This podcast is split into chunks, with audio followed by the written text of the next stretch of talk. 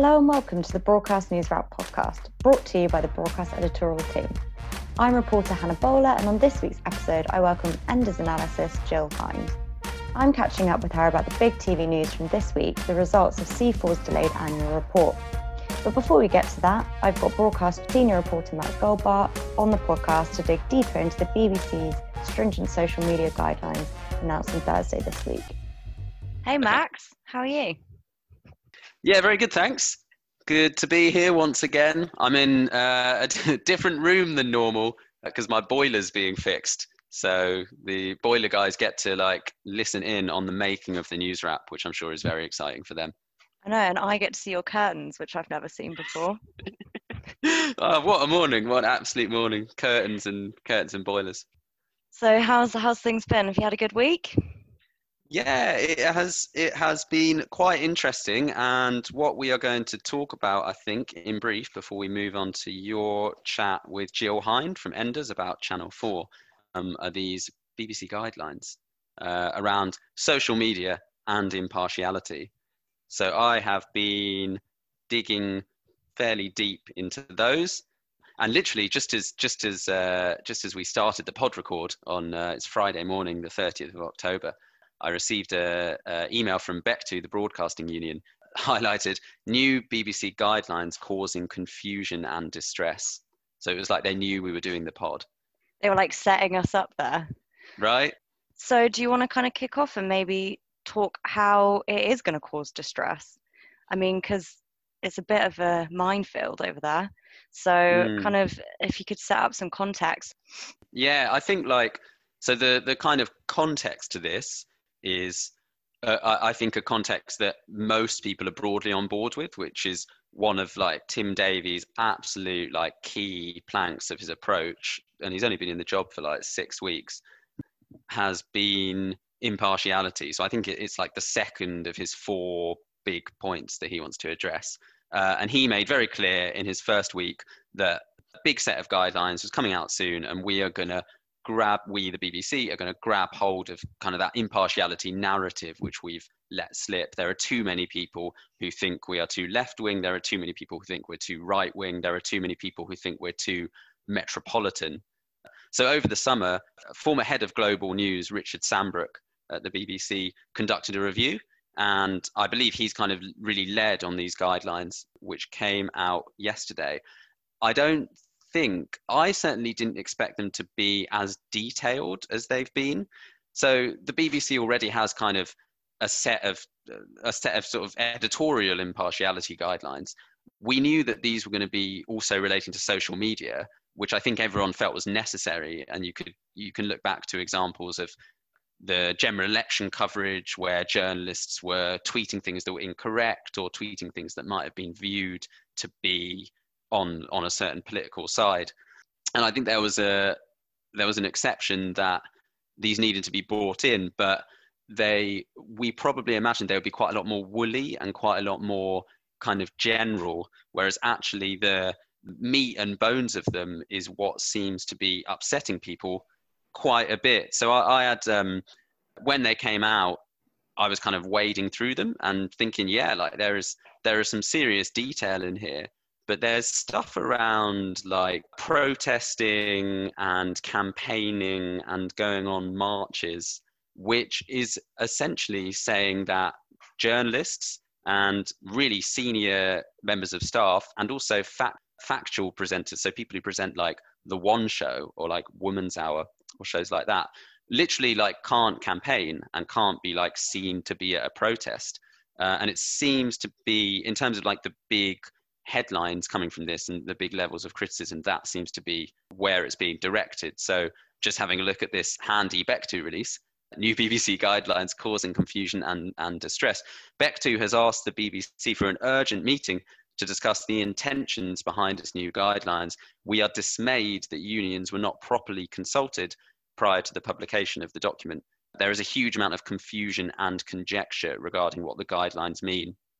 So I think some of this might relate. I, I had a couple of people messaging me yesterday talking about, uh, for example, LGBT journalists or journalists who are keen to protest on LGBT issues, now believe that they are not allowed to. I don't think anyone ever imagined that's how this would have ended up. I think people thought it would be much more like Laura Kuenssberg, stop tweeting so often. that, that's that's where people thought this might have been heading. Yeah, like blanket blanket bans is quite dramatic and quite radical. And I, mm-hmm. I was thinking as well how this extends to the indies. I think that was something that I was quite surprised at. I understood the presenter side or, or people at talent say, uh, but I would really like to understand from you how the indies and their suppliers play into this and how they can also restrict what they're up to on social media. Yeah, I think again, because obviously it's, it's the sort of thing that we're interested in, but maybe lots of the press aren't so interested in, which is kind of like the impact on third party producers. It seems so it seems to be twofold. Indies who are producing social media content that's associated with the BBC or with a BBC show have to stick to the guidance. So that's something new. But then the other the other kind of interesting thing about this, which I suppose doesn't come as a massive surprise, is that it's so that the kind of stringent side of the social media guidelines, as I said, apply to journalists and really senior members of staff. But they also there is some list somewhere of really high profile presenting talent who are involved with the BBC who also have to stick to these guidelines, even if they're not in the news world or the factual world and some of them will not be employed by the BBC. So we're so we're uh, kind of uh, well, I'm in the process of trying to think who that might be or trying to work that out. So the the, the first thing I think that, that most journalists did was ask the BBC press team if Gary Lineker was on this list, and so he so he is deemed high profile enough that he will need to stick to these more stringent social media guidelines. I don't quite know you know the repercussions for like Gary Lineker tweeting something in support of the Black Lives Matter movement. I'm not quite sure how that would end up, but it does seem like that's something that they don't want people like him to be doing anymore. And do these get baked into contracts? So I think if you're, say, yeah, say you're an indie or you're contracted sort of temporarily as a freelancer by the BBC, then there is already something in your contract that says you have to stick to the editorial guidelines, the kind of guidelines and impartiality that have been around for forever. So I think again, the, these would be written into a contract. But it, but it's tricky. I, I had one um, some somebody some such person like a contributor who is engaged by the BBC every so often who is engaged in like opinion led programming. And he was messaging me yesterday and he was saying, I, I like, what could this possibly mean for me? I'm sort of engaged to like make, to say opinions. And that's what the BBC wants me to do. But at the same time, if this stuff is going to be baked into a contract and involved with with the way that I behave on BBC programs, then do I now have to be more careful, or or am I exempt? So there's there's loads of there's a lot of confusion. I think it's mainly I'm not sure that they needed to go into such depth related to, to protests and, and marches, whatnot. And I, I think it also it leaves a little bit of a bad taste because if you're suddenly turning around and telling journalists not to tweet about like Black Lives Matter, that, that, that that's a that's an issue that is hugely prevalent for a lot of the younger BBC journalists. And like it was only a few weeks ago that we had the the scandal with the use of the N word, and that caused like from what I understand, loads of, of black journalists and Asian journalists to to complain right up the ladder at the, the, the ridiculousness of the situation. So I think now to have had that a few weeks ago and now to be told you need to be really really careful in your support for a movement like Black Lives Matter, I think it's going to going to leave a bit of a bad taste, to be honest. So back to to meetings or the backlash that's going to happen from it. Do you think that the BBC would scale back anything that they have put forward if the backlash is so great? I, I doubt it because it's again it, this sort of all feeds into the Tim Davie impartiality approach and I can't now that he's gone hard on impartiality I would be surprised if if he was to row back I did see that direct the director of news Fran Unsworth has apologized for the very stra- I thought this was really strange use of virtue signaling so in the guidelines the BBC is telling people not to virtue signal. But virtue virtue signaling itself is quite a loaded term, right? Like virtue signaling makes me think of like like extremely right wing commentators in the way that they speak about uh, metropolitan liberal elites. But that's quite it's odd in the guidelines because I would think in another world, if a BBC journalist was to use the term virtue signaling, then they themselves might get in trouble. It feels everything's sort of going around in a circle. So th- there's been an apology around that. Uh, I mean, maybe uh, what I imagine will happen now if like BECTU's kicking off, journalists are kicking off, there'll surely be some sort of, I don't know, like big meeting or, or big like explanatory. clearly, they've not been explained well enough, I don't think. So that's to come. There's a there's a um, like town hally style meeting next week, I think, with with Tim Davie and Fran Unsworth and people. So maybe maybe they'll touch on it more then. But I don't know if they could have anticipated this backlash. But again, uh, as as ever, the the BBC just loves to score an own goal, and this just feels like one of those. Great. Well, thank you so much for letting me pick your brain. Also on this week's podcast, because uh, this week uh, alongside with the BBC guidelines, we had the quite large news uh, about Channel 4's annual report, which was the 2019 report but delayed to include information around uh, COVID and the impact of COVID. So that kind of dominated things. So, up next, we have an interview with the brilliant Jill Hind from Enders Analysis, and she just helps us kind of dig down deeper into Channel 4's annual report. But thanks, Max. It was great chatting to you. Oh, it's been an absolute pleasure. We're going to welcome Jill Hind. as she is CEO and uh, Director of Television at Enders Analysis. Thank you very much. Pleasure to be here. Yeah, so uh, this week it was the 2019 Channel 4 annual report, which they unveiled, uh, which was yesterday, so the 29th uh, of October. And obviously, the main kind of headlines from that is that C4 have bounced back and saying to the industry that they are financially stable again and the ad market has recovered. That's kind of the main uh, headline. So, Joe, I wondered if you could maybe kind of go through your key takeaways that you took. Sure. Well, uh, as we said, it's actually you're releasing right at the end of October. They're releasing the 2019 um, annual report, so it's a slightly slightly strange time if we just take 2019 as, as, as the base, actually they performed pretty well in 2019. There was a, there was a small uh, small deficit which had been planned for, and the reason they had that was actually for a lot of investment for their strategy of um, all four in the UK, where uh, obviously that's investment into new headquarters in Leeds and Bristol and Glasgow, um, and also had some digital investment as well. In terms of the revenues for last year, actually their, their ad revenues were down in line with the market, but they performed pretty strongly on the digital revenues. They were up quite significantly. Uh, so, you know, 2019 was, was a, a, pretty good year for them. And obviously, in terms of hitting their, their remit, as ever, Channel 4 sort of over, delivered on, on all of their reputational statements. And again, they're incredibly important in terms of the, the amount that they invest in the indie sector and total total um, content investment of you know 660 and just under 500 million on original content. So that's great. But obviously, we're now in a, in a very, very different world. And like like every single broadcaster and virtually every company around the UK, it's sort of it's hit hit them very badly. So in uh, what Channel 4 did do very early on in that though, in um, sort of just after lockdown started in April, is they actually took quite a lot of good measures. So they reduced their programming budget by about 150 million pounds then, and put in nearly another 100 million in cost savings across the organisation. And on top of that, they also drew down on their sort of the commercial, the revolving credit facility uh, of 75 million pounds, which they haven't touched at all. And uh, you know, so advertising was hit uh, in line with the market. It was down nearly 50% in April and May, which is you know an absolute staggering. staggering. You know, we've never seen that in, in advertising across any month ever. We've never seen a, a big decline such as that. Not even in any previous recession, the maximum has only ever been about sort of less than 20%. So you know that really shows how badly Channel 4 and every broadcaster was hit.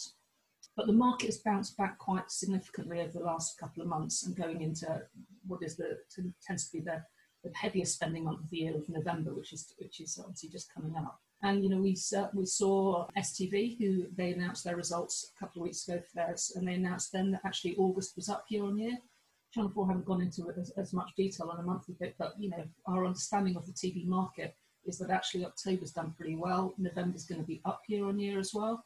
And probably the market itself might end up down about sort of, you know, 12, 13% now, possibly across the entire year.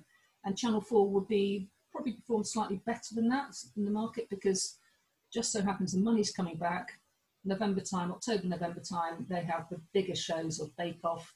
So there, you'll imagine they'll do pretty well in comparison to the rest of the market. So things are looking up, and we believe they're actually, as, as they've announced today, that there'll be a, a, a surplus this year as well for 2020. Could you drill down a little bit more into where the surplus is coming from? Uh, well, what they've done is they've obviously reduced their programming investment uh, quite significantly for, for 2020. Their revenues, they'd, I think they, they'd, they'd not budgeted, but they'd sort of everyone had been sort of thinking, actually, what's the worst case scenario? And actually, they haven't hit that worst case scenario in terms of the ad market. So there's actually some sort of, you know, they are bouncing back a bit in, in terms of having reduced the costs and taking money out of the business. And actually, the ad market's now doing slightly better than they thought. And I, I believe they've even announced they're going to pay back the uh, government furlough scheme. I was thinking, I mean, from the reporting, everything feels like it's quite rosy for 2021. I mean, how much do you feel like that is a reality? Or, or is that kind of say over enthusiasm or is or do you think the bounce back for 2021 is in line with what they can deliver uh, I mean, I d- I don't think the position is re- really rosy for any company going into 2021. We, we clearly don't know what's going to happen with uh, potentially another lockdown coming on, definitely within some parts of the country. And of course, we've got the Brexit issue as well, which is likely to affect advertising sentiment at the start of the year. So it's very difficult to work out actually how, how ad mar- the ad market's going to rebound next year. Having said that, they're quite well positioned within it. Their audiences are doing pretty well. Um, obviously, what we've seen during lockdown, everyone's watching more television, whether they're watching broadcasters or whether they're watching Netflix or whether they're playing games. But Channel 4's audience share within, within, within broadcasters has, has done pretty well. So they are, and uh, they're also investing and have been investing heavily in All4. So digital digital viewing they announced today is up quite significantly in 2019, and again, of course, up hugely um, during lockdown. And we'll expect to see that with the wide content that they have um, on All4. You'd expect to see that increasing as well. Yeah, the increase of 27% uh, across the year is, is massive. It's really, really crazy. And uh, was it 20% in revenue? I think they, they quoted they expect to bring in at the end of 2020. Kind of looking at All4, what kind of approach do you think Channel 4 are going to be taking in kind of All4 commissioning? Do you think they'll follow the suit of ITV and BBC where they've announced VOD platform first commissioning approach? Or do you think uh, Channel 4 still kind of play to the, to the linear? Well, I think when you look what ITV just recently announced, was it one or two weeks ago? Actually, it wasn't. It wasn't just. A, it wasn't really a VOD platform first. First, what they were doing was they were separating out their huge linear programming that they have with a much smaller budget that they have uh, for for VOD. Uh, so they're actually making it more distinct, so the VOD bit wouldn't really get lost within their sort of their, the commissioning for the Ant Dec type shows with absolutely millions of, of audience. In terms of Channel 4, they will be first and foremost, they'll be thinking about the linear because that's what's driving 70 odd percent of the revenue, 75, 80 percent of the total corporate revenues. But of course, you've got the All4 platform, and then they'll be considering an awful lot of in terms of what shows they can license onto that platform as well. Um, and it's about getting those shows and putting them on as many different um, platforms as you can. Obviously, a lot of the conversation was around privatisation. Do you think? I don't know if you actually watched the um, the briefing with uh, Alex Mahon and Ian Katz but at the end, the Q&A, as has been the case a lot of the time lately, um, is kind of around dispelling the privatisation talks. And her response, look at our achievements in the last six months through the pandemic. This shows our stability, and this is why we're not in this position to be privatised. Do you think that stands up, and do you think that that is a good argument and it will kind of keep at bay those privatisation talks? So, I mean, privatisation seems to uh, rear its head every three or four years with Channel 4. And it's always on the argument that Channel 4 as a company is not sustainable. I think we've seen over the past sort of 20, 30 years that it clearly is sustainable. We've seen in the 2019 results, it absolutely is. And what we've seen during lockdown is at the end of 2020, they're going to be in an operating surplus. So if they can be sustainable in what is probably going to be the worst year for broadcast revenue ever, and probably going forwards ever will be. If they can be sustainable in the really, really bad times, they'll continue to be sustainable going forwards. You know, un- understandably, uh, politicians are always going to say, always going to have a look and say, should we be privatising Channel 4? There is a public service broadcasting review that's coming up, or we're in the middle of, and you know, they've got to ask all those difficult questions. But actually, if you want to have a you know, Channel 4 is sustainable in, in, its, in its current form, uh, and if you were to privatize it, you wouldn't end up having a fantastic diverse programming that we, that we currently get on Channel 4 and all that investment in UK content. But in terms, I mean, in terms of the independent production sector, Channel 4 punches way above its weight in, in terms of commissioning through them. So if you go to go back to your privatization question, of should it be privatized? Actually, if someone were to come and acquire that company, they wouldn't, uh, they would ask to have that remit relaxed quite significantly, because actually, if you want to, if you want to buy a, a, a television company and try and make money out of it, you definitely wouldn't have that Channel 4 remit and that would only be to the detriment of the UK independent sector and wider production sector.